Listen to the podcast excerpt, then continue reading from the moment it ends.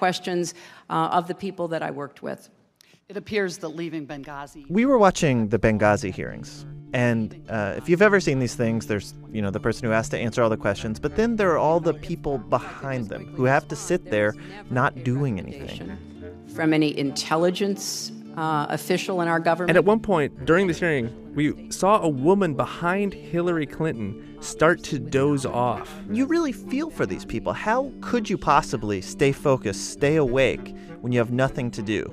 Um, so, online with us now, we have a former employee of the federal government who uh, is going to use a pseudonym. We're going to call her Tracy. Um, she's here to help. We would have meetings that were in preparation for other meetings. We'd have debriefs of those meetings. we would have meetings um, on how to have more efficient meetings. Wow. And you start to see that your days and weeks and months are going to look like this, and you need some coping mechanisms. Well, let's let's have some of your techniques then. If you're in large group meetings and you want to participate with other colleagues, for instance, sort of like group group coping, we would pre-select buzzwords that you know were going to be repeated over and over and over again. And decide on those ahead of time and then treat it sort of like a drinking game. in one case, a friend of mine and I went in pre-selected them. We each had a bag of peanut M&Ms, and we sat on opposite ends of the room, but so that we could still have eye contact with each other. And every time a buzzword was said, we would pop an M&M, and the first person to get to the end of the bag won. Without revealing too much of your identity, can you do you remember a sample buzzword that, that you played this game with? Um, the president. The phrase "the president." Yeah, talking about the president of the United States. And wow. and in say one of these meetings, how many um, how many times would would you down an M and m Oh, we we finished the bag probably within the first. It was the game was over pretty early. We didn't plan that terribly well. Wow. Wow. All right. Anything else? Well, I I've never used this before, but if you, I have friends who have small children, and often the tedious meetings back to back uh, would do them in because they were already exhausted and they tend to fall asleep in meetings. I'm not a sleeper in meetings, but some people choose to. Um, and for that approach, there are probably two tactics that are important to factor in. You always want to nod forward, never back, it's way too obvious. And then you always have your meeting materials in your lap. Oftentimes, my friends would get a, get away with it for quite a while because it just looked like they were studying the materials. No, really? Absolutely. And then all you had to do was make sure you were turning the page when everyone else turned the page. Yeah. And you could pretty much nod off.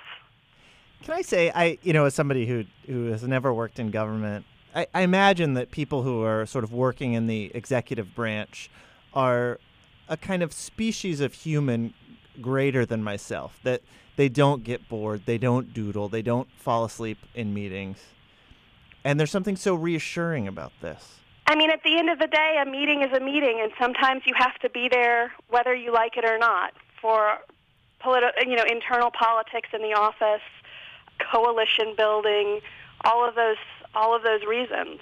Was coalition building ever a word that you you used to play the M&M game? Absolutely. Well, Tracy, and we want to uh, say once again, Tracy is not your real name. It's a pseudonym to protect your identity. Tracy, thank you so much for telling us about how to pay attention in meetings. Thank you. It's been a pleasure. You know, I have to say I like this M&M game where you pick something, you stay focused on it, and you get to eat an M&M every time you hear it. We should do that with this week's show. This show could be pretty boring. That that could be a great way to keep people interested. So, uh, if you're out there, you want to stay focused. Every time you hear the the phrase "the president" in this week's show, uh, have an M&M or the snack of your choosing.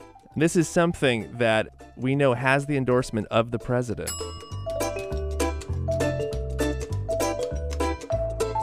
This is How to Do Everything. I'm Mike. And I'm Ian. On today's show, Tim Gunn will answer your how to questions, fashion and otherwise. But first, Hey, Kathy, what can we help you with? Well, it came to me. Um, I was out in the gardens, just smelling a nice flower, and I was with somebody, And I was just about to say, I can't believe the smell of this flower, you need to smell it, when I realized I needed to smell it again. So I went in for a second sniff.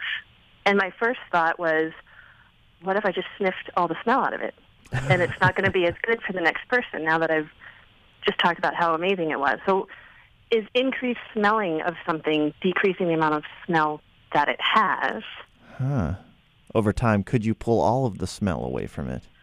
Absolutely. That's an interesting question. And it I does. have been bothered by that question. well, I can years. see that. Yeah, because I mean, you look at a flower and you think maybe there are smell particles on there, and that if you just have a violent enough inhalation, you could just suck them all in.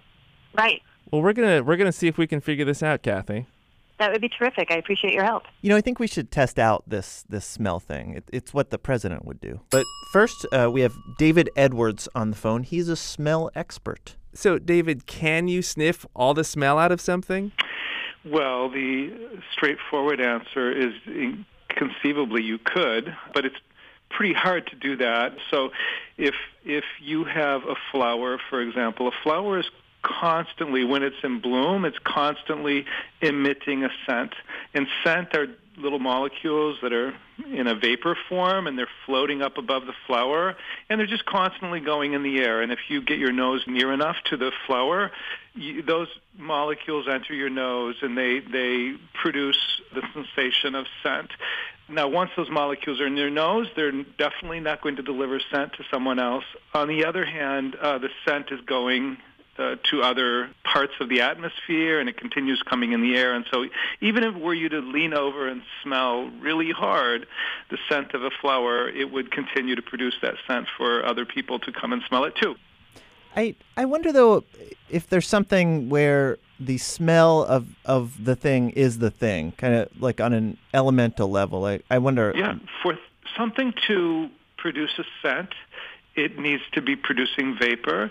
Now, it's true that when you smell, uh, for example, a rock on a hot day, uh, you can often uh, gather a scent. And what's typically happening, what is happening there, is that the the the, the rock is producing some uh, very very uh, faint amount of powder in the air, and that powder can go into your nose and produce a scent. Could I conceivably, um, given enough time and uh, enough force of my nose, could I smell the rock away?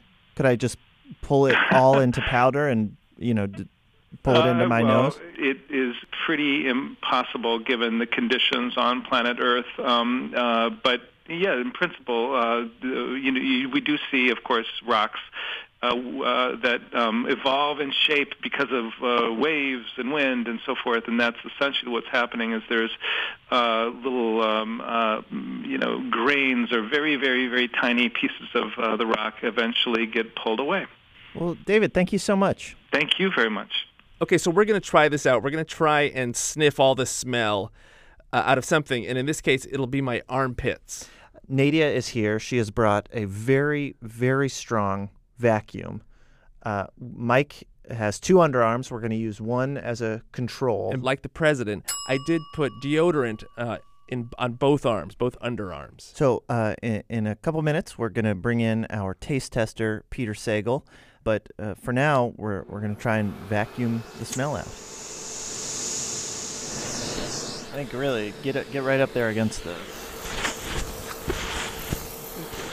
Something got in there. It sounds like How's that feel? feels fantastic. Have you ever had a a deep tissue massage? No. Then it's not at all like that. So Nadia, you're uh, you're pretty new around here. um, when uh, you saw the job description that you applied for, did it did it ever say you may have to vacuum the host's armpit? You know, it, it did not include that. Um, All right, let's uh, let's shut it down and, and bring in Peter. Okay, Peter, you ready? I'm always ready. At this point, yes. So we have an experiment where we're uh, smelling things, and the question we're trying to answer is: Can you sniff all of the smell out of a thing? Can you actually inhale the molecules causing the smell so that there Yes. is no more smell? Yes. Can you be an air filter? Yes. Okay. And so We want you to smell each of Mike's armpits and tell us if you if you detect any difference in any way. No.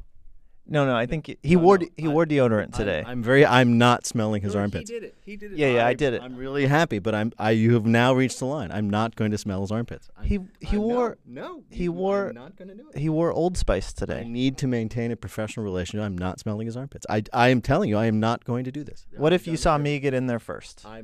It doesn't matter. I have punched you. I have smelled fart. I have eaten the most disgusting things. I am not smelling his armpits. You need somebody else. I refuse. This is beyond this. I will not go. This is where I draw the line. I. It's a line in the sand. I'm not smelling his armpits. Okay. okay. All right. Thank you, Peter. Yes. No. All right. Not doing that. All right, I'll do it. She, she can do it. I'll do it. All right, uh, Ian's going in. That was kind of disappointing. That's really, but it's nice to know. It's nice to know where that line is. All right, I'm gonna I'm gonna go I'm gonna go in here. Okay. Okay. Okay. All right, uh, I I will admit it. This is a, an excessive sound effect of sniffing. It's almost like you're the the president of sniffing. Okay, it's kind of a, it's kind of amazing what's happened. So tell me, so the first sniff was the vacuumed, the sucked out armpit. Yes. How did it smell? Well, uh, it smelled like deodorant. Okay. It's I mean it smelled like it smelled like a you know a deodorant a deodorized armpit is so, supposed to smell. Okay. Your other armpit, I could it smelled like deodorant, but also a little bit of man. And so I think the vacuum sucked out the bad Yeah. but left in the good. So what the vacuum did was it sucked out all of the stuff I've accumulated since I've put on the deodorant. So all the activity that's that's gone on, all the stress in my life, driving the kids to school, getting to work, talking to you, all that stuff got sucked out from the vacuum, and all that's left, clean shirt, deodorant. I mean that's a little more philosophical and existential that it, it sucked out all the bad things that have happened to you today, but but I mean, yeah, we're saying the same thing. That's fantastic. I, it seems like all the things, all the stresses in your life were sucked into that vacuum. A lot of people, you know, there are people who believe uh, a camera steals your soul. Yeah. Clearly, the a, vac- a vacuum is what what does the soul stealing.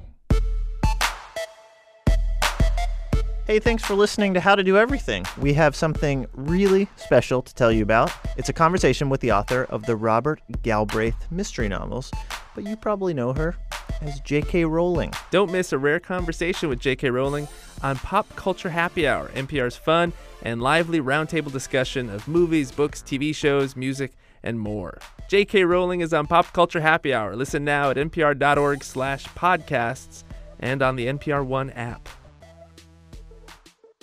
We heard from Matthew.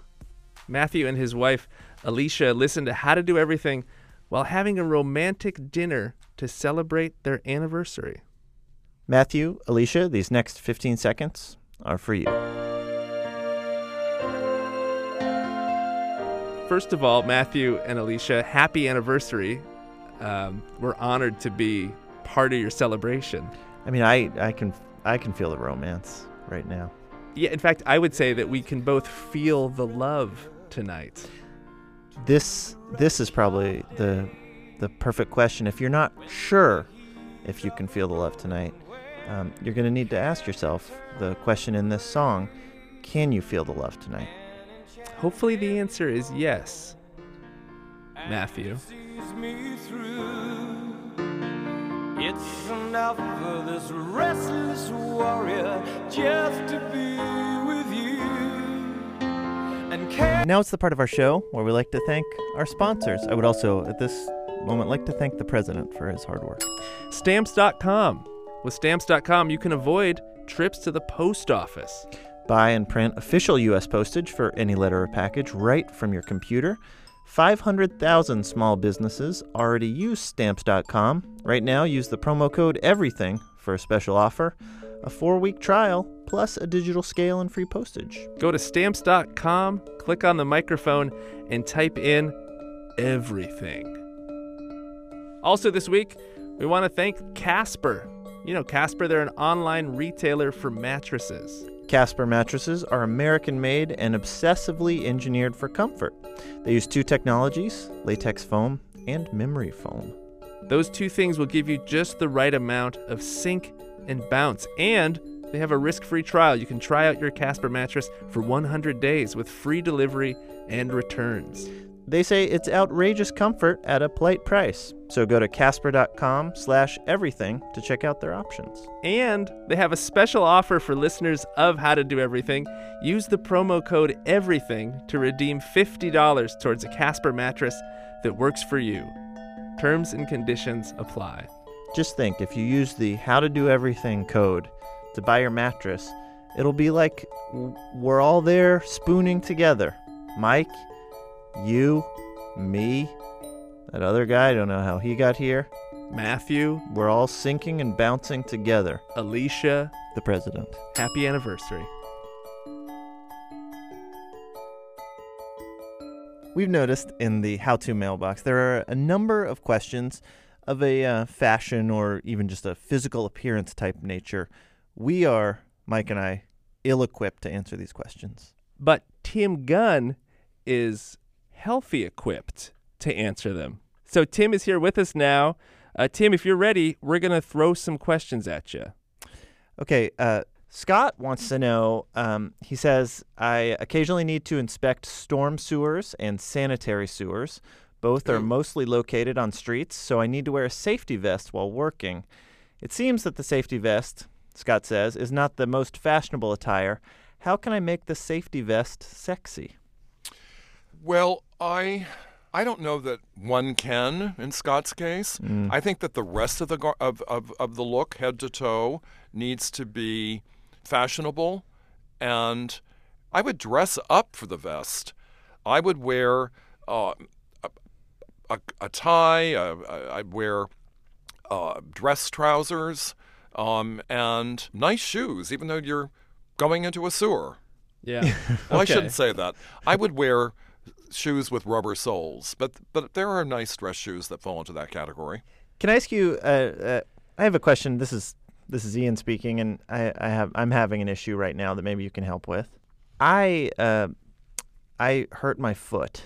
I, Oh, um, dear. Yeah, and I'm in this What giant. did you do, Ian? Well, I uh, it's all around the Achilles uh, tendon. Ouch. Yeah, yeah. It's it's Well, that's serious. it is. It is. I'm in a giant orthopedic boot, Oh, uh, which is um, it's it's difficult to pull off. I wonder if you have any tips for you know looking any looking like anything other than just a, a patient. You know. well, I've been there myself. Okay. So um, I, I I know firsthand, and it is a medical apparatus. And I say this: own it. Don't pretend it's anything else. I mean, I, I know it's rather homely and it's it's conflicts with the rest of your appearance, but it does say I'm injured and take note. I think people who dress up to hide it are doing themselves a disservice because people could inadvertently bump into them. They could. Uh, any num- any number of things could happen, but this way people will take notice. They will give you uh, full berth to, to get away and, and, and not interfere with your safety or injure you any further. I, I really do say own it. Does it make sense, Tim, to get uh, a matching boot for his other leg? Well, you could. I mean, no one wears just one boot, right? What an interesting thought. So two orthopedic boots. Well, you'll get a get a lot of sympathy, Yeah. or someone will think it's the newest fashion trend. It That could- would be interesting. We could do that. We'll start a trend. I'll do it too. Oh, That would be all great. right. We can we can we can parade through the streets of Chicago together, and the next thing you know, everyone is going to be wearing them. Yeah, who's that guy that takes pictures in the New York Times style section? It Oh, would just be Bill filled- Cunningham. Yeah, with Yeah. pictures of orthopedic boots. The latest thing. Do you do you want to try one more question? I am delighted to spend the rest of the day with you guys. Isn't that a scary prospect for you? All right, well let's let's try one more. We have a question from Joyce. Joyce wants to know how do I make my cat smarter? Well, how about more f- cat food with fish in it. Oh yeah. Isn't fish brain food? That's yeah. right. I think that's right. Do you have pets? I don't at the moment. I, I well, I at the moment I haven't had pets for three decades, but I grew up with dogs. Okay. And and I have a great obedience school story. I, this is with our Basset Hound. I, I took I took the Basset Hound. Brandy was her name. To obedience school, she was the best in the class every single session, and the last session, the the day of the big final exam, she decided just to lay down and do nothing. And I was devastated because I wanted the certificate with both of our names on it. And no, she failed. So talked to my parents, and I was I was nine or ten. Took her back the next for the next series of sessions because I wanted that certificate. And once again, Brandy was fantastic through the whole thing. And then for the final exam, she just rolled over. and I thought, this dog likes the social experience of this obedience school. It was it was humiliating, and I was mad at her. How did you guys recover? Um, I don't know that I ever did. I, I still picture the place on my bedroom wall where I would have hung the certificate, and it remained empty. Poor Brandy. Well, or poor me. Yeah, poor Tim. Well, Tim, thank you so much for answering these questions. Well, this was a huge amount of fun. I'd b- love to join you all again. You can see Tim Gunn, very likely wearing two orthopedic boots, on Project Runway Junior. You can see that on the Lifetime Network, premiering November 12th. Well, that does it for this week's show. What'd you learn, Ian? I learned that people in government, even the people who, you know, I think we hold to a higher standard, they're they're just like us. They doodle, they fall asleep in meetings. I always think government work seems so exciting. Like there's like the fate of nations at stake. Yeah, I mean, I guess like anything, there's the people that have to plan for the planning.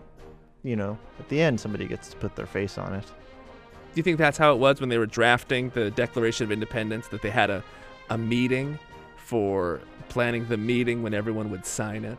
There was probably a meeting just about signature sizes that Yeah. one person, not going to name names, one person didn't attend, a little bigger than everyone agreed upon. I'll go first. Well, John, you weren't. Let me do it. That's why we have meetings, John. How to Do Everything is produced by Nadia Wilson. Our technical director is Lorna White. Uh, the commander of the armed forces is the president. Our intern this week, it's two interns. It's Darren and Miranda. Thank you for, for staying awake uh, through all of the many meetings that it takes to make the How to Do Everything podcast what it is. We also had help from Candace this week. So it wasn't just David and Miranda. Although you guys were great in meetings, as, as, as Ian said. Really stellar work.